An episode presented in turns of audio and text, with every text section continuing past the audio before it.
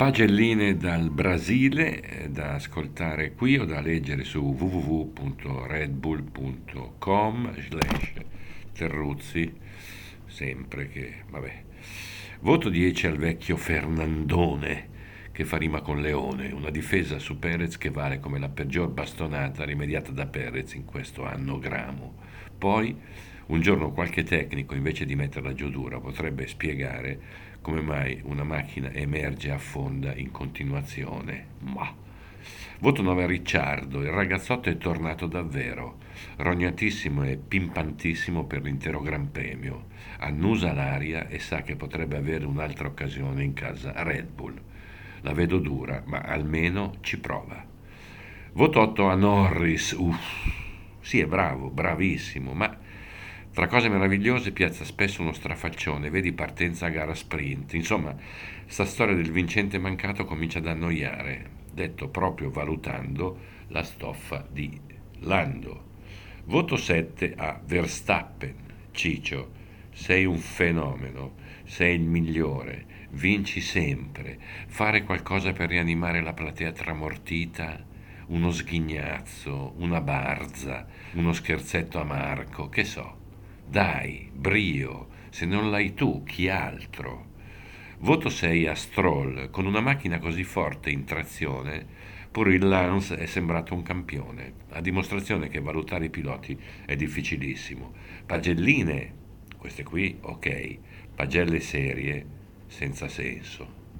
Voto 5 a Sainz, opaco poveraccio dentro una Ferrari arrancante. Se non altro ha gestito il materiale disponibile tristemente, anonimamente. Non c'è verso, questa macchina è una quaresima. Voto 4 a Piastri. Ogni tanto, povero Ciccio, sembra perdere la Trebisonda. È timido, si nasconde un po', perché un po' di anonimato serve per crescere. Ma. Voto 3 a Tsunoda. Per darci dentro ha dato, ma ogni gara, puntualmente, piazza la vaccata. Sembra sempre indiavolato, imbufalito, nervosissimo e falloso. Una terapia d'appoggio servirebbe. Voto 2 a Ocon. A proposito di pasticcioni, questo qui è sempre sulla breccia. E il bello è che non riconosce i propri errori. Una delusione, dai. Voto 1 alla coppietta Bottas-Zu desaparecida in pianta stabile. I due non hanno gran colpa, poveri, ma insomma, mai una gioia, un guizzo, un acuto. Più dei baffi per Movember, una barba lunga così.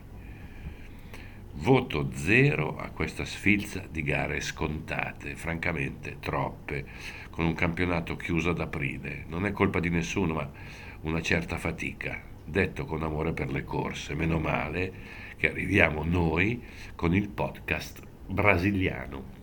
Senza voto Leclerc. È difficile non avvertire moti solidali nei confronti di questo ragazzo alle prese con un bilancio amarissimo.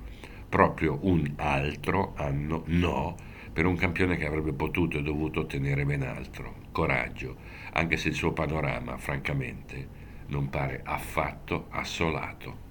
Ciao.